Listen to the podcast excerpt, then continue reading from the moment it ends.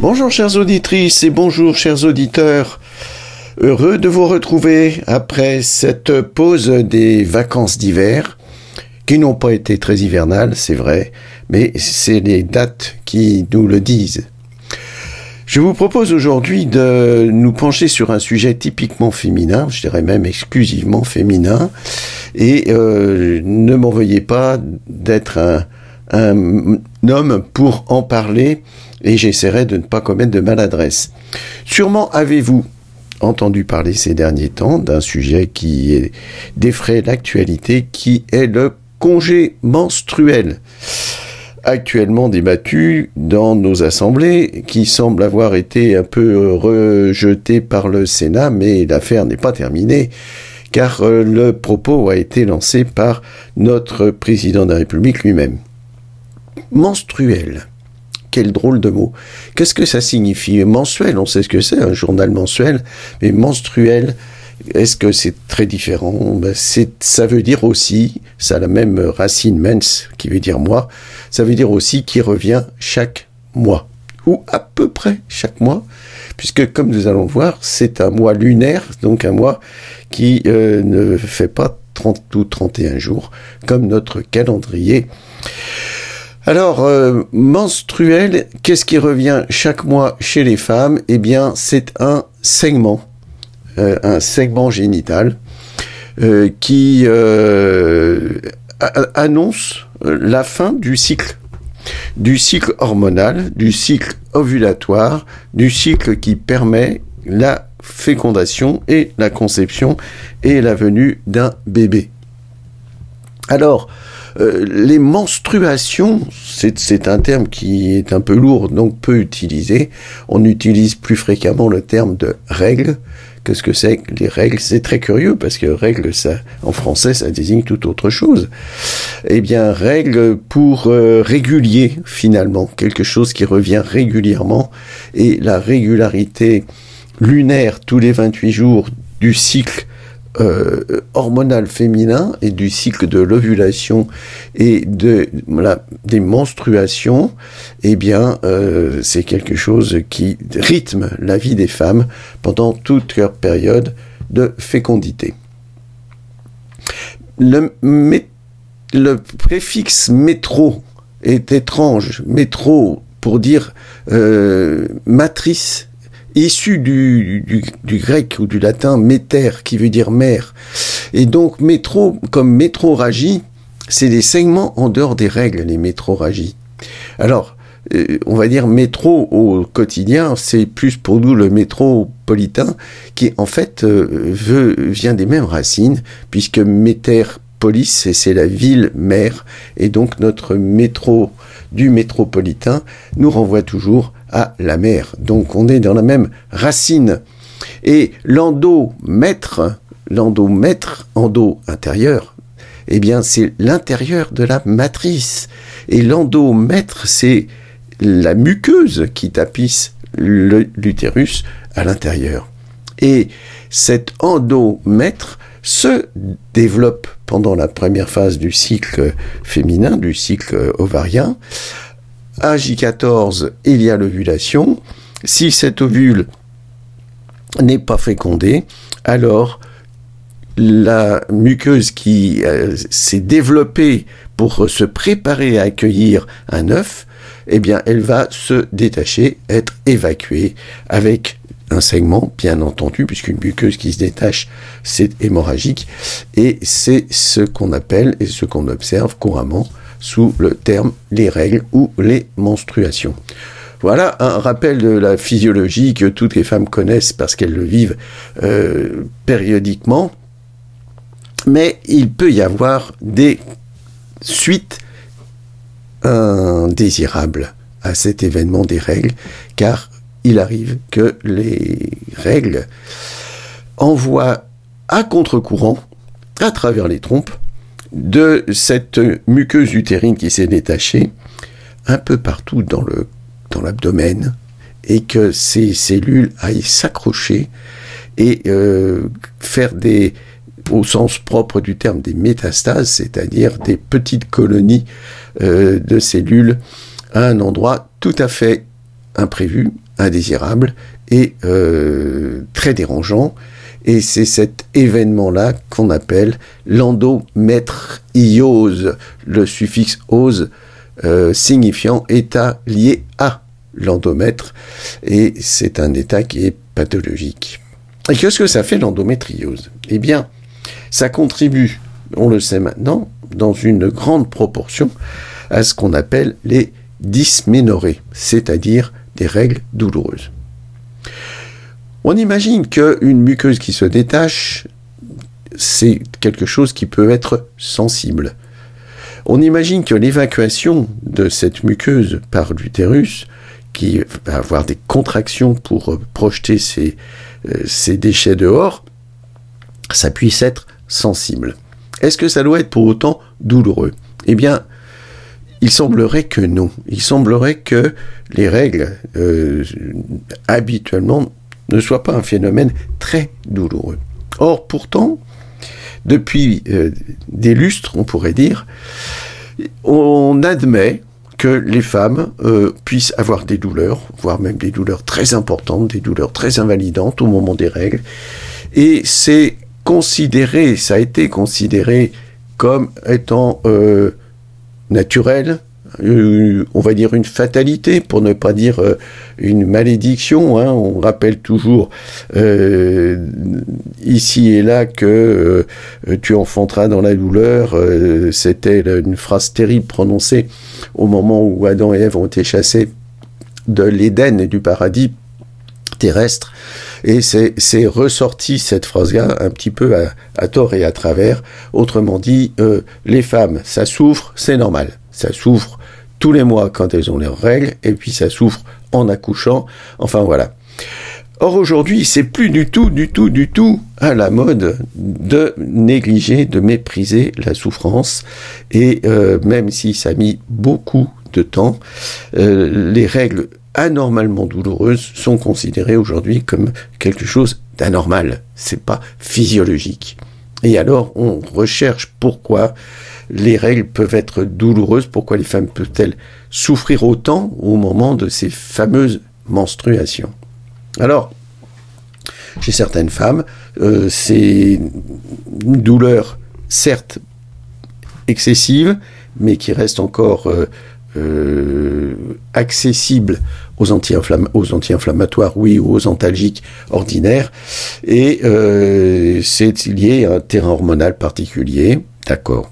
Chez certaines femmes, il y a des pathologies, des anomalies au niveau du l'utérus euh, qui provoquent des douleurs majorées ou des segments majorés. À noter qu'il n'y a pas de corrélation euh, directe entre saignement et douleur. On peut avoir mal sans saigner, on peut beaucoup saigner euh, sans que ce soit forcément très douloureux.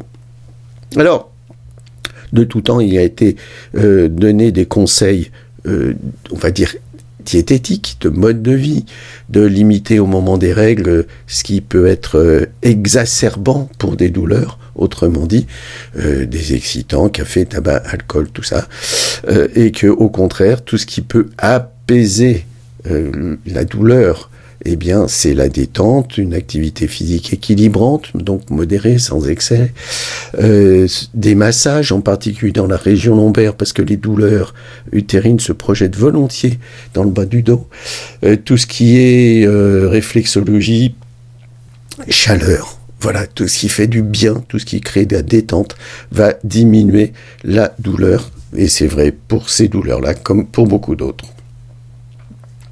Mais euh, il y a des dysménorrhées qui sont bien plus importantes que ça, des douleurs qui sont terriblement invalidantes, qui vont même empêcher d'étudier, de travailler. J'ai souvenir, moi, de collègues de, de, de, de classe terminale ou en faculté euh, qui étaient euh, complètement euh, anéantis euh, chaque mois pendant un ou deux jours du fait de ces douleurs, de ces métros euh, ces douleurs pétroragiques. Pardon. Alors, euh, l'endométriose, cette pathologie enfin reconnue, révélée, au point qu'il y a un plan endométriose euh, qui est développé dans notre pays depuis un peu plus d'un an.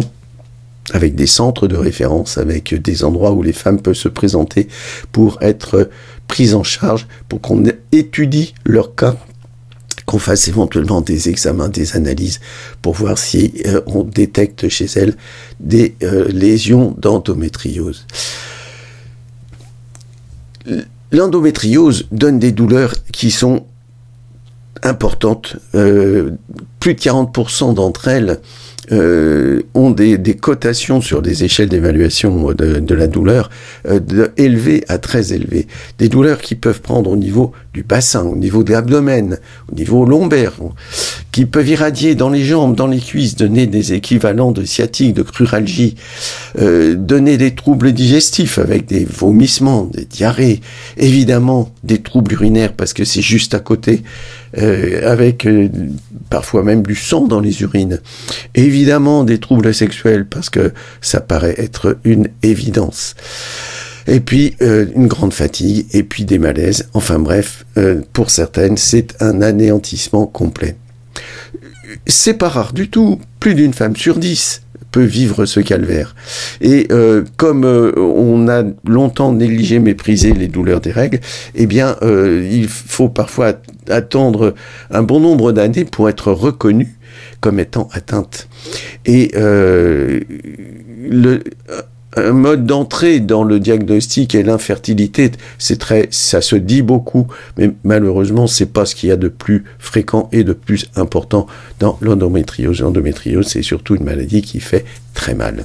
Alors, euh, au moment des règles, ce sont des, ce qu'on appelle les menstruations, rétrogrades, c'est-à-dire le passage euh, de tissu endométrial qui va remonter jusque dans le péritoine et s'installer dans le péritoine à différents endroits et en particulier sur des organes, l'ovaire qui est juste à la sortie des trompes et le premier atteinte, des ligaments euh, qui tiennent le, qui soutiennent l'utérus, euh, ça va retomber dans le creux de l'abdomen autour du rectum, de la vessie, du vagin.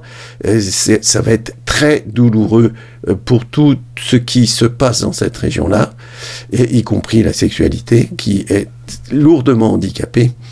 Et puis euh, ces douleurs vont revenir euh, comme une fatalité euh, tous les 28 jours à chaque euh, moment des règles. Alors, ça va donner des saignements ça va donner de la fibrose. Ces cellules ont un potentiel. C'est des cellules très très vivantes. Le, tissu qui sert à accueillir l'œuf dans l'utérus est un tissu qui a une forte auto-activité, qui crée des vaisseaux, qui crée des nerfs autour de, de, lui, autour de ces petites métastases et euh, qui va pouvoir éventuellement même donner aussi des douleurs en dehors euh, des règles, euh, en dehors des moments où ces cellules se, sont très sollicitées par le pic hormonal qui déclenche le, les règles. Alors, non, pic hormonal qui déclenche l'ovulation, pardon, mais aussi au moment des règles. Alors, euh, ce, ces menstruations rétrogrades existent chez beaucoup de femmes. Et fort heureusement, euh, toutes n'ont pas une endométriose qui s'installe. Alors, pourquoi certaines et pas d'autres? Toujours la question. Eh bien, euh, il y a certainement des facteurs familiaux. On étudie, comme toujours aujourd'hui, la génétique et on découvre que, en fait, bon, il n'y a pas un chromosome ou un gène qui donne de l'endométriose, mais il y a un groupe de, gènes, quelques gènes, qui sont euh, susceptibles de, créer le terrain favorable. Véritable à 50%, c'est-à-dire que quand euh, dans sa famille, dans son ascendance, on a de l'endométriose, on court le risque soi-même d'être atteint à 50%.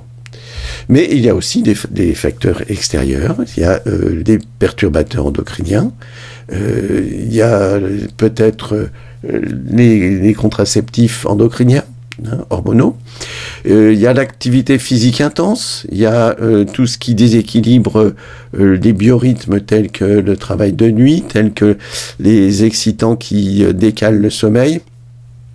Certainement euh, une responsabilité euh, d'une diététique euh, qu'on va dire comme très yang. Et puis bah, aujourd'hui inévitablement on retrouve dans son entourage la toxicité environnementale des molécules qui sont dans notre quotidien invisibles mais bien présentes et qui peuvent être responsables voilà euh, l'arrière-plan de cette fatalité de l'endométriose qui n'est pas du tout joyeuse. Alors, il faudrait en faire le diagnostic. Oui, et comment fait-on le diagnostic d'endométriose? Eh bien, c'est loin d'être simple, car vous l'avez compris, ce sont des petits groupes de cellules installés un peu n'importe où. Et pour aller les repérer, eh bien, c'est loin d'être simple. Alors, on va faire d'abord un diagnostic euh, sur euh, les plaintes des patientes. On va leur faire remplir un autodiagnostic, un auto-questionnaire, où euh, elles vont noter euh, leur vécu, leurs réponses aux questions posées. Et ces questions sont orientées par des spécialistes, et suivant le, le résultat de cet auto-questionnaire, on définit qu'il y a probabilité ou non d'endométriose.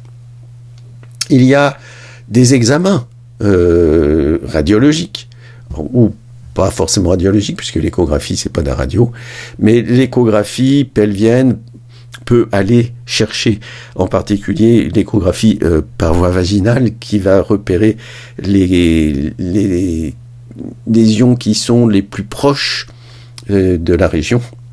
et c'est souvent le cas. Et donc peut-être on va voir quelque chose avec cette échographie pelvienne. Il y a l'IRM, dont on sait qu'elle a une définition très très précise, mais c'est tellement diffus comme maladie que euh, retrouver, identifier les lésions d'endométriose et l'IRM est parfois bien compliqué. Et en cas d'échec, eh bien, on peut aller voir. C'est ce qu'on appelle la célioscopie, c'est-à-dire qu'on introduit par euh, euh, l'ombilique une optique qui va regarder à l'intérieur euh, de l'abdomen, du bassin, pour voir si on reconnaît des, zones d'endométriose euh, ici ou là. C'est compliqué quand même d'aller regarder à l'intérieur du ventre de quelqu'un, donc on va pas faire ça euh, sans raison valable, et c'est quand les autres examens n'auront rien apporté. Et puis depuis peu de temps, on dispose d'un test en biologie moléculaire qui va rechercher dans la salive de la femme des micro-ARN et euh, qui vont être testés pour voir s'ils peuvent être tenus pour responsables de l'endométriose. Alors, euh, l'endométriose est un sujet de recherche dans le monde médical depuis ces dernières années. Ça fait pas 40 ans, loin de là. On a longtemps négligé cette pathologie féminine. Et euh, ces cinq dernières années, du coup, alors ça explose. Et des articles par centaines, voire par milliers, qui sortent sur euh, euh, les déterminismes de cette maladie. Mais expliquer pourquoi, pour l'instant, on n'a pas encore fait beaucoup avancer les traitements. Les traitements, c'est très simple. la douleur est combattue par les antidouleurs l'inflammation par les anti-inflammatoires. Jusque-là, c'est très classique. Toutes les médecines complémentaires peuvent être essayées et voir euh, quelle efficacité on obtient, après tout. Et puis, ben, le traitement définitif, c'est le traitement hormonal, c'est-à-dire, puisque ce sont les règles qui sont douloureuses, eh bien, on va arrêter les règles par un traitement euh, hormonal qui stoppe euh, le cycle et donc les règles.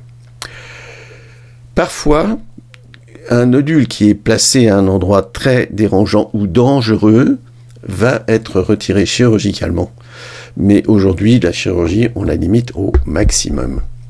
Et puis, il y a une, nouvelle voie euh, de traitement par des ultrasons euh, des ultrations euh, à haute fréquence et très focalisées, haute intensité, euh, par voie rectale qui va pouvoir atteindre les lésions les plus, les plus proches du périnée, mais pas partout non plus. Donc on est encore à la demande d'un traitement qui pourrait soulager les femmes de façon beaucoup plus durable et définitive.